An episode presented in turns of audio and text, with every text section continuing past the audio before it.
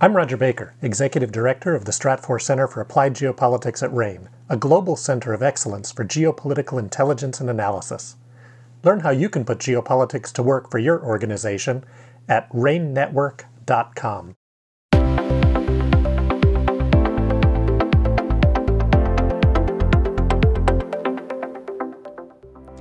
Welcome to the RANE Insights podcast from RANE Network. In this episode, David Lawrence, co founder of RANE, speaks with Arden O'Connor about her work experience in the mental health and substance abuse spaces. Arden O'Connor founded the O'Connor Professional Group to address the needs of families and individuals struggling with an array of behavioral issues, including addiction, mental health disorders, eating disorders, learning, and other developmental challenges. With several relatives in recovery, Arden is passionate about helping families and individuals navigate the highly fragmented treatment system in a way that creates positive outcomes and allows families to heal. Arden is a graduate of Harvard College and Harvard Business School. Arden, uh, first of all, it is a very, very special treat and privilege to be able to have a conversation with you today as uh, part of the work we have been doing with NASDAQ uh, to provide access to some of the great experts and um, sources of information around significant enterprise risks, and also to help the C suite and the boards think about what might be coming next. And um, thank you again for all the opportunities we've had to work with you in the past and for all that you do truly in the public uh, service. So, welcome. Thank you so much. It's an honor to be here. Really appreciate it. I thought uh, it would be helpful, Arden, to just give you the floor to tell what, you know, sort of your own personal narrative and your journey. I know you've uh, shared that with many people before, and I know you have a terrific platform for your own podcast. But I think it would be helpful for people just to appreciate your background and uh, what you've accomplished and sort of where you are today. Absolutely. So, um, I had a background in mental health and behavioral health dating back to actually post college when I ran a home for foster care kids. And obviously, it's a very div- different demographic who, than who we serve now. Um, but it is a group of folks who I worked with 15 to 22 year old boys who had been in and out of foster care placements most of their lives, many of whom had abuse and neglect histories, but also had involvement with the criminal justice system. Many of them had mental health and substance use stories. Uh, additionally, on the personal side, I had a younger brother who struggled with substance abuse starting at a very early age. Uh, I'm not great with quoting stats, but I always quote this one because it's so relevant to my personal situation. Chris, my younger brother, started abusing substances around the age of 12. And we know if you start drinking before the age of 13, your chances of having an addiction issue later in life goes up to around 39 or 40%. If you wait till you're 21, which is, I was the oldest sister and a nerd like my birth order required, I waited until I was 21, and your chances of becoming addicted or having an addictive disorder later in life go down to 9%. So we're real um, live examples of that trend. Um, so I had had this professional experience with the foster care population and an experience with my brother who went basically in and out over a 15 year period of actually around 15 programs. He thought saw over 30 different therapists and providers um, and our family has been very public and open about discussing you know it was a costly investment and we were lucky to have the resources but our family probably spent half a million dollars out of pocket trying to find the right place and really elongate when he would go into treatment the positive outcomes. He would make progress in various facilities he went to for the most part. Some were not as good as others. Um, but then he would come home and he would return back into an apartment that my parents subsidized. And he was 26 years old. His friends were out drinking and he would relapse and we would go back through the whole cycle again. And I kept saying to my parents, you know, I've never seen a more devastating disease from an emotional perspective for families. I've never seen a more financially disastrous disease and, and a place where really, you know, people don't know what to do. They don't know how to get better outcomes. And that's what we were founded to do um, is to really help families figure out at first with addiction, and we've now branched into mental health, dementia, eating disorders, other learning disorders, because there are so many parallels and so many, frankly, families that have multiple issues, either within the same person or within the family system. Um, but we started really as an answer to families like ours who needed support along the way, both in crisis and then in periods of stability where my parents were trying to figure out how to support my brother, but in a way that was productive um, and helpful to his recovery, not enabling bad behaviors. Arden, you touched upon a number of points, and I actually want to unpack this. First of all, this has been a um, a personal journey for you, and obviously one that uh, you're very passionate about. And you also basically integrated the themes that you know the issue of substance use disorder it doesn't stand alone. It's often intertwined with mental health challenges of depression and anxiety, um, self medication, uh, and that it's also a chronic issue that not only impacts the individual but obviously family members and loved ones, etc.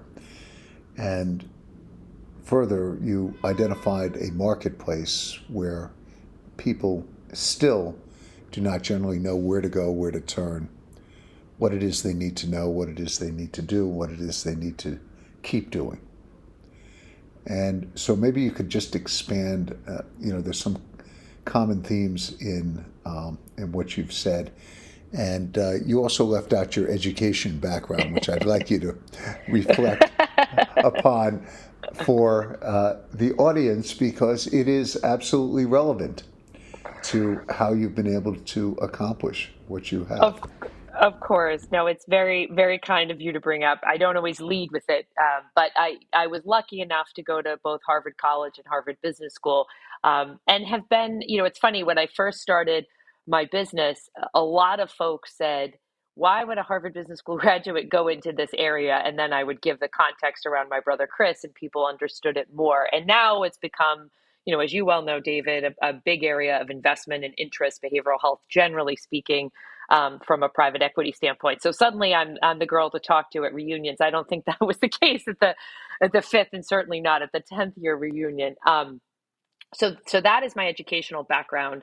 I think you know there's so many different areas to take the conversation. I think the the basic areas that I felt like weren't covered for our family were a couple. One was very practical help in moments of crisis. And while there are great therapists and wonderful psychiatrists in our country, you know, the model of we give you an hour on a Tuesday at four o'clock, if you are a family member of somebody with, it doesn't have to be an addictive disorder, an eating disorder, a mental health issue, those issues don't always unfold under business hours. And so uh, while there is some after hours availability, um, I found that a lot of the resources were directed towards my brother and quote unquote fixing his issues. And we may or may not have access to how he was doing based on whether he was willing to sign a release. Um, in moments when he wasn't motivated to accept care, my parents were really at a loss for how do we get him more motivated, if at all, to to make positive changes. Um, and so those were two: the resistance the you know accessibility of a preferred person and somebody frankly who could give practical guidance while i absolutely believe there's a place in the continuum for looking at family of origin issues um, and you know what is causing certain behaviors for our family particularly for my father who is a real estate uh, professional he and, and irish catholic by descent which are probably the least apt in my humble opinion to accept therapy you know he was not as interested in in examining the whys. He was much more like tell me what to do. And i think finding a group that had the clinical know-how but also practical suggestions that had the capacity to also help him manage his own emotions that just wasn't available at the time we were looking. Um, and that was really part of the problem that we were trying to solve is how do you navigate the system how do you deal with crisis? How do you make sure families are okay? And then how do you make sure the person who is struggling gets the resources they need over the long term? So it's not just a cycle in and out of facilities. And again, um, what is remarkable uh, about your journey is um, personal experience threaded with professional training and looking at a marketplace that was not addressing these important issues.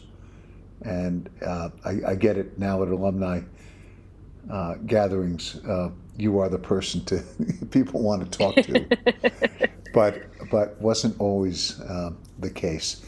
And um, I'd like to just. I know you've been doing a lot of work with enterprises, and I want to share with you uh, perspective. When we started RANE, um, and Mike Lesser, Dr. Mike Lesser, uh, was kind enough to lean in to build our medical and psychological network. People understood the need to address security, cybersecurity, legal and regulatory risk, transactional diligence, um, corporate governance, geopolitics, etc.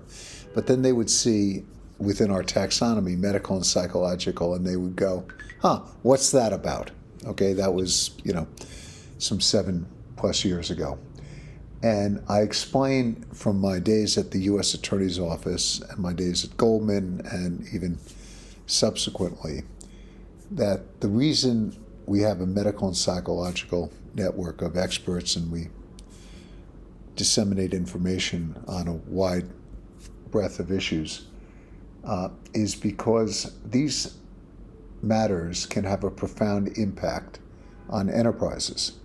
And I have seen it I, you know, I'll give you a, a, somewhat dramatic example, but when I was at Goldman and Fukushima melted down, and there were all these companies, you know, in Asian and U.S. based companies that had people abroad, and people were nervous about where the cloud was going and what were the potential safety effects and stuff. And we had to quickly scramble to find some of the leading experts on this subject and get on phone calls, and we were sharing information throughout the industry.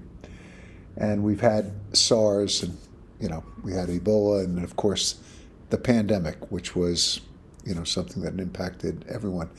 But in the areas of mental health and substance use, I've been lucky enough to have Mike work with me um, because these are areas that we now know are very, very fundamental to, I'll call it, the health of personnel, the workplace, uh, the types of things that people are struggling with. Uh, they need help. Enterprises are becoming more aware. And there are the connections with substance use disorders, whether it's alcohol, it's drugs, etc. Um, maybe you can share with people just sort of what you're seeing from a corporate standpoint in terms of what is needed, what is the opportunity for companies to lead on, and a little bit about, I'll call it, the future of what com- companies really have to do to understand what their people are going through and how to help them. Sure. It's a, it's a broad question and an important one. Um, so we, when we started out, we would get companies who called us every once in a while for a specific situation. You know, a, a, a key employee who was having a crisis, and I think you alluded to this, but one of the issues would become this was a very productive employee, somebody who oftentimes was driving revenue, whether it's a, a law firm or a financial services firm. And they were noticing you know this person either themselves has an issue with alcohol or a family member may have an issue and the productivity of this person dropped substantially. So the firm was economically incented to make sure that this person was okay um, and so we would get these as like one-off scenarios i would say in the first five years we were founded um, you know covid i think exacerbated the I don't actually think it's funny. People always say, "Well, COVID caused the mental health problems." We were already in what I would call a tsunami of mental health issues. It just hastened how fast it happened, and frankly, made it much more difficult to find providers because so many of them are so busy now. Uh, therapists, psychiatrists, inpatient treatment's a little bit easier depending on on what model you're looking at. Um, but to your question, I think you know what we're noticing is a few trends, and it, it, it's remained. You know, it's interesting. We got employers that were much more interested in holistic packages of services that were helping them again navigate the system find a particular therapist we had a request from a financial services firm for a um, asian therapist based in alabama which i can tell you was quite a puzzle to figure out. There aren't uh, there aren't thousands of them. Um, but through situations of just basic education around how do we take care of ourselves during COVID, you know, we've got people who are stressed, they are at home, they are in work from home spaces that weren't designed to be such. They're, they're, you know, the partners both are from home and they're trying to homeschool their kids. Anxieties through the roof, substance uses through the roof. So we're doing webinars about that or mental wellness one-on-one coaching. And I sort of assumed that as COVID never went away, but as the the urgency of the situation decreased, we would see less requests from that. And that has not been our experience. We still see firms that are recognizing mental health as a priority. We're seeing younger millennial uh, employees who are asking, What are the mental health benefits you're offering? Um, there are obviously huge solutions like Lyra that work with Ubers of the world and help you know establish therapy networks. And then there's firms like ours that serve in a more bespoke way for a particular set of issues or issues that aren't addressed by just one-on-one therapy and there's everything in between there are apps. So i think what we're seeing is just a proliferation of options and and a recognition by employers that both in the context of family overall health of individual employee health and even situations you know an employee gets a medical diagnosis that's complicated and there's a depressive episode after. This person may not have depression as a diagnosis but it's a situational type of depression that there is an absolute need to get services that are flexible that are offered in the way that employees want to see them um, and that are addressing urgent needs in a timely fashion um, so i absolutely think firms that can do that um, are going to be way ahead of the game, both in employee retention as well as a recruitment um, from a recruitment standpoint. And let me, I, I, want to go back to the point you made about uh, COVID uh, not causing the mental health crisis. Was already there.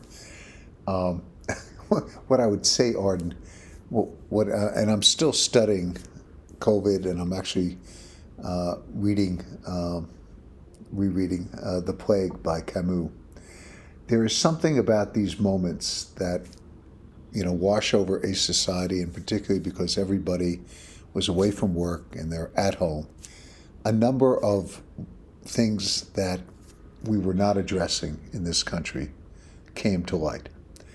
And i think the mental health issue you know or mental health challenges are one of these uh, one of the most important issues um, and whether it's because people were isolated uh, or people had time to pause and wonder, you know, what what is my job about and what is my life about and why am I feeling the way I'm feeling and uh, sort of recognizing with a certain degree of introspection that something, you know, there's some things that are wrong.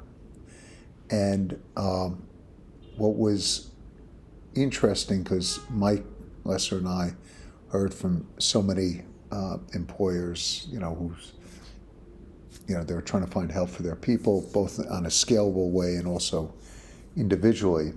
Um, what shocked me, less Mike, uh, was the fact that people did not, that these companies did not know where to go or where to turn to. Okay, and it wasn't just for the specialized.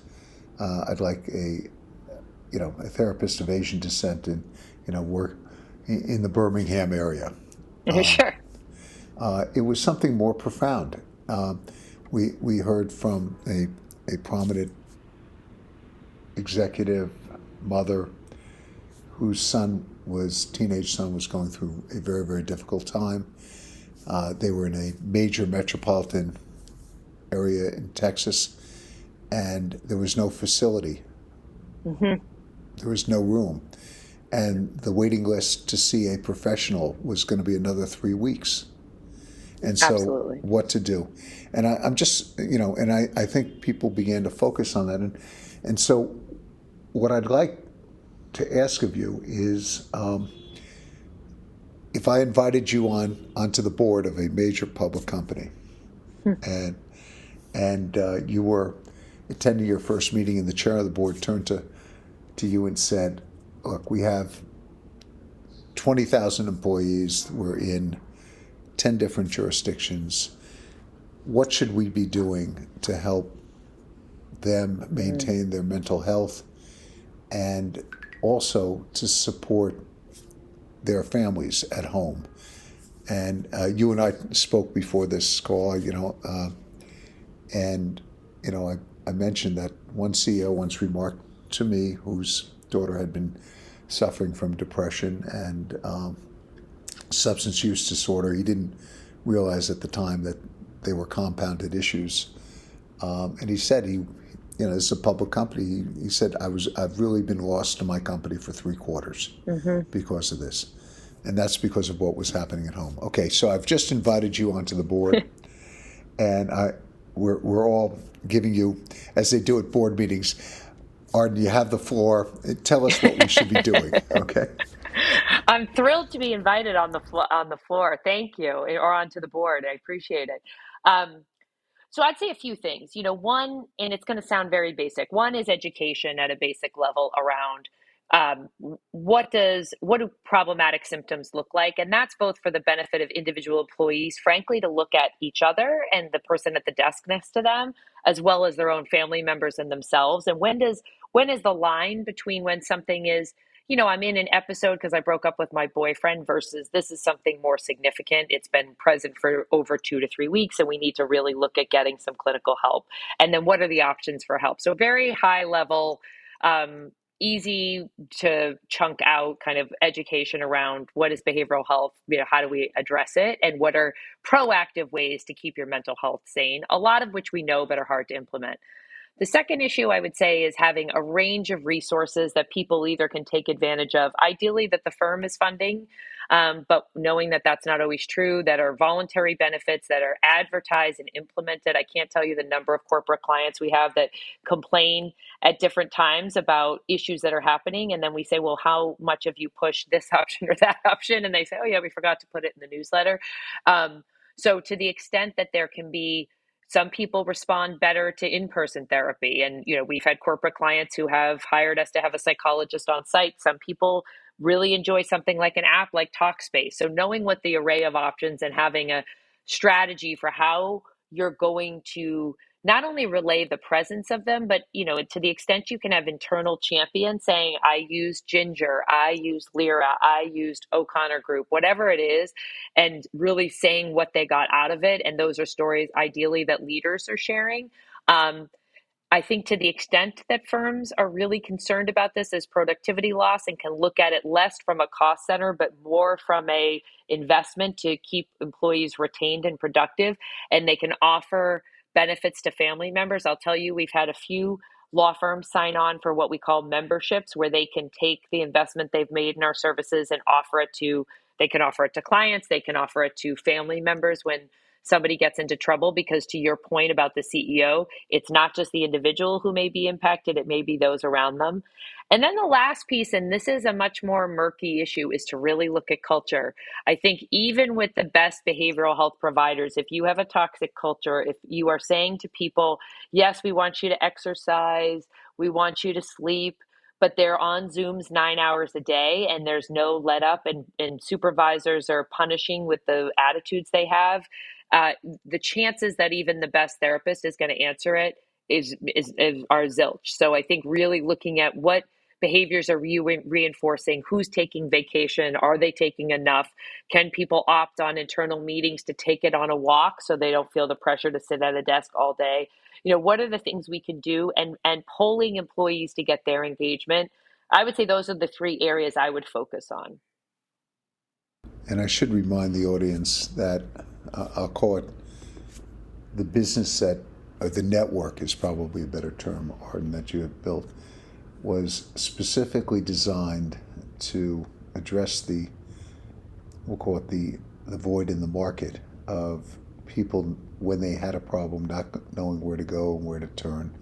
Obviously, you're not a psychiatrist, uh, but your ability to understand the problems and connect people with great therapists, help educate, provide training materials, share information uh, is fundamental. And uh, I know you alluded to this with your brother, but the, you know the the simple issue of um, you know how do you convince someone to get the help they need or to cooperate in getting the help they need is something you know that you know I'm not sure companies think through, but that's often a very significant issue um, that companies have to confront with with a key person or that a key person within the organization is struggling with at home.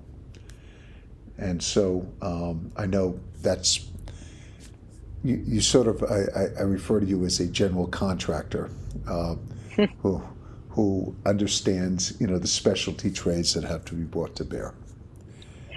I, I love that analogy. Somebody used it at our firm years ago, and I thought, well, we're a concierge service. Why why do we want to be compared to a contractor? And I have to tell you, I use it all the time now because certain activities we do, we do with our own employees, and other times we say, you know what, this isn't our specialty, and we'll collaborate closely because that, frankly, was my big mission. There's a lot of gaps in the mental health system as it exists today. And families don't know what to ask for, nor do employers. So the best thing you can do is say, we'll come come to us we'll try and do our best to come up with a one-stop solution and it may include partners but you're not going to have to talk to 10 different people and tell the same story over and over again that's great uh, i'll tell you my personal disdain for concierge it sort of suggests that there's a velvet rope out there that and and I know you've dedicated yourself to removing the velvet rope. So, in any event, um, I, there was another aspect that I've heard you speak about, and uh, I thought maybe I could ask you a leading question for so that enterprises um, that are thinking about how to provide the mental health support for their people and, and, and the extended families, which is the removal of stigma, Arden and the removal of shame from the struggles that people have and the importance of doing that.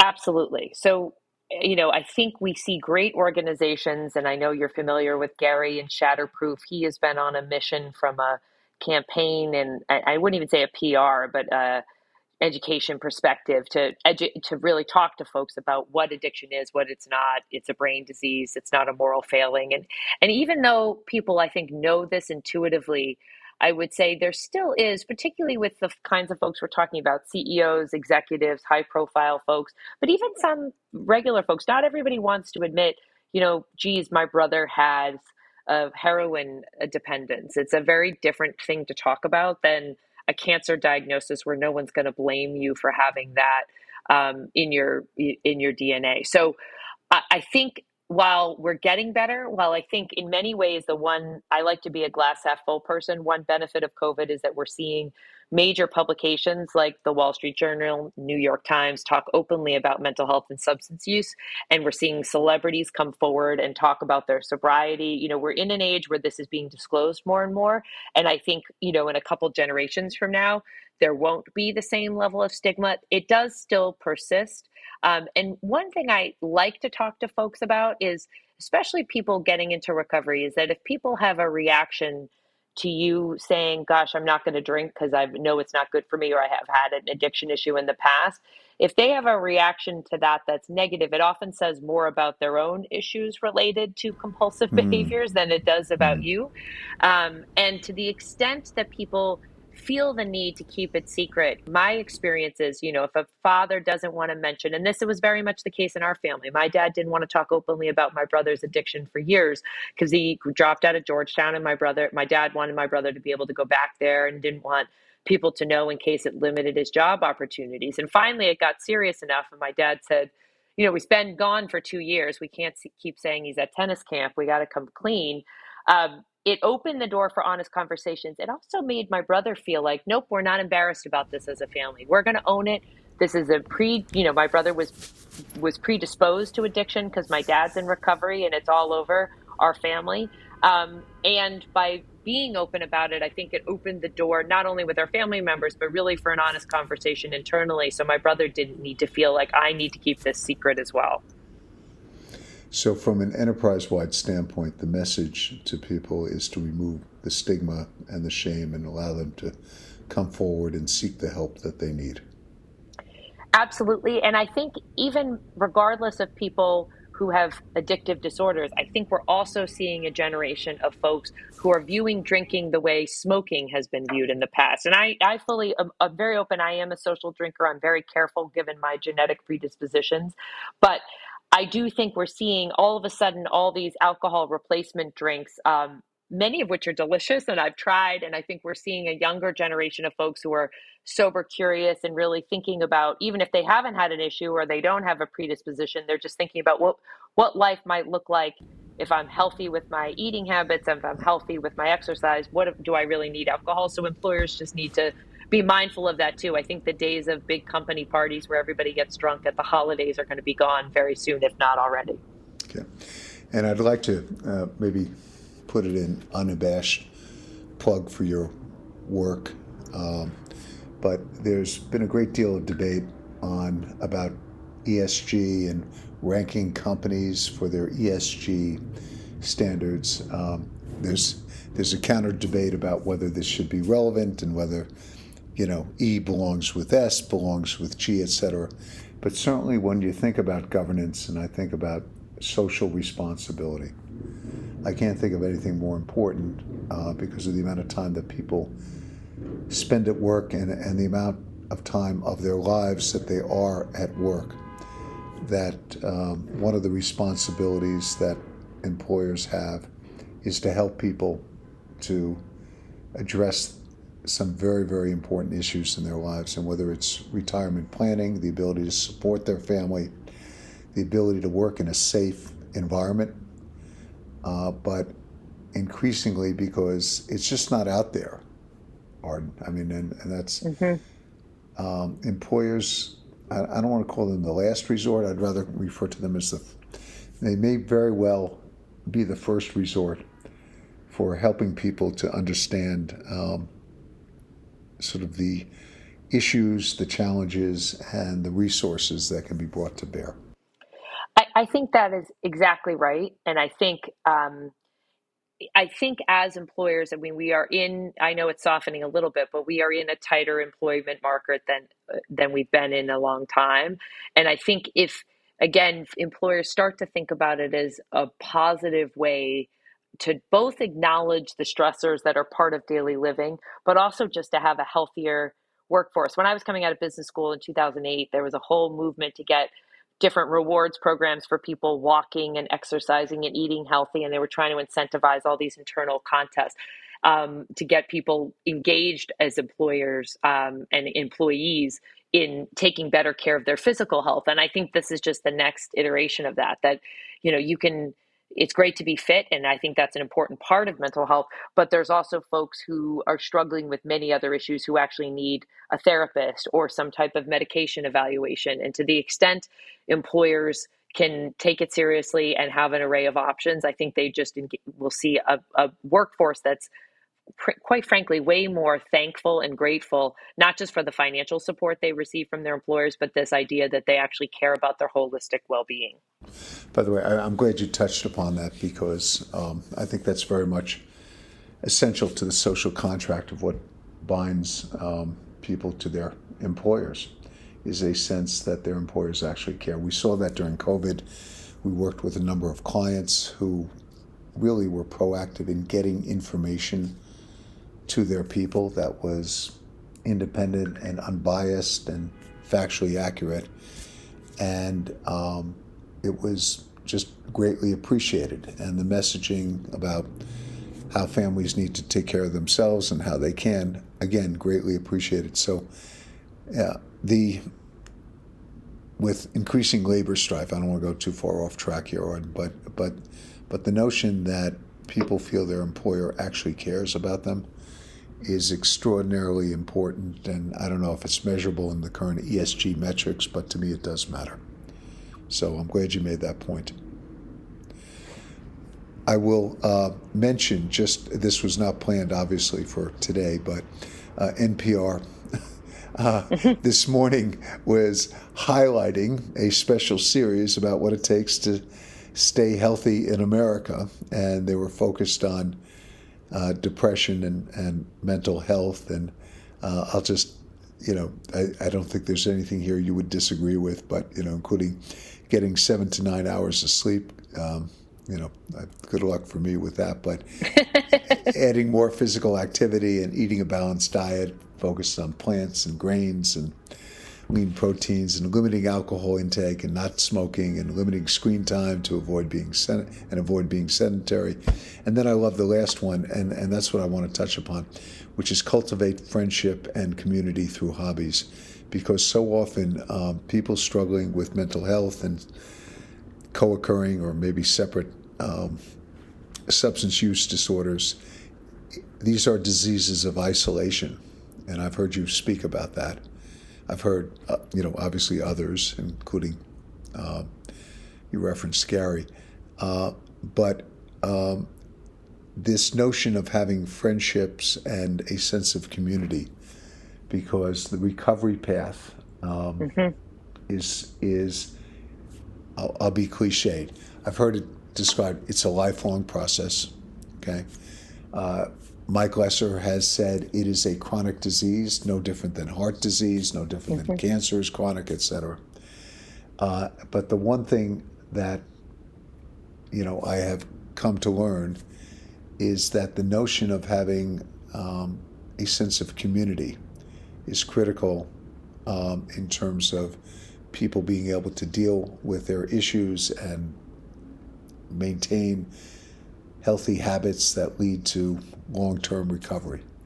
And maybe you can just talk about, you know, some of your work in that area. I know, you know, obviously you have your podcasts and, and things like that that bring the network together, but the importance of support groups and again this ties into the removal of stigma and shame but how you know the importance of a sense of community and people having friends and family members and support groups to help them I mean, it's everything.